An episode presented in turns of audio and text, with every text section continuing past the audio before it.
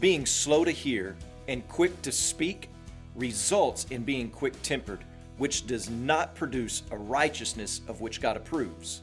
There are those who, on the surface, seem righteous, but go about expressing their righteousness in ways that God does not approve of. So, what can you and I do to produce righteousness that God does approve of? That's what we're discovering today on Day by Day.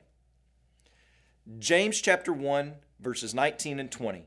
Let every person be quick to hear, slow to speak, and slow to anger. For the anger of man does not produce the righteousness that God requires. Three actions are given to us that should characterize us as followers of Christ quick to hear, slow to speak, and slow to anger.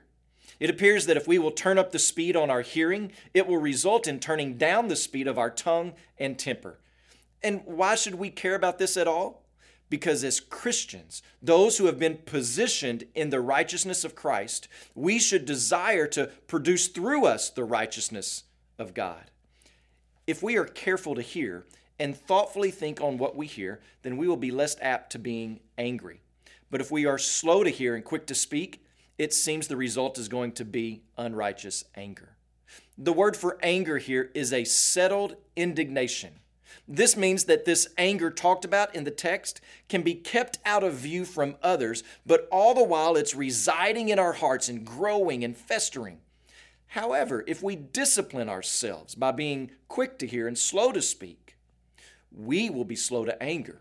And what we might realize is that our angry attitudes might become fewer and further between. And when there is anger, perhaps it'll be a righteous anger for God's glory rather than anger towards God's word. Proverbs chapter 29 verse 20 says, "Do you see a man who is hasty in his words?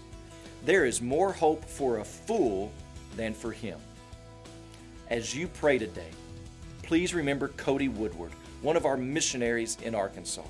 And also remember the Kannada Life Word broadcast heard throughout India.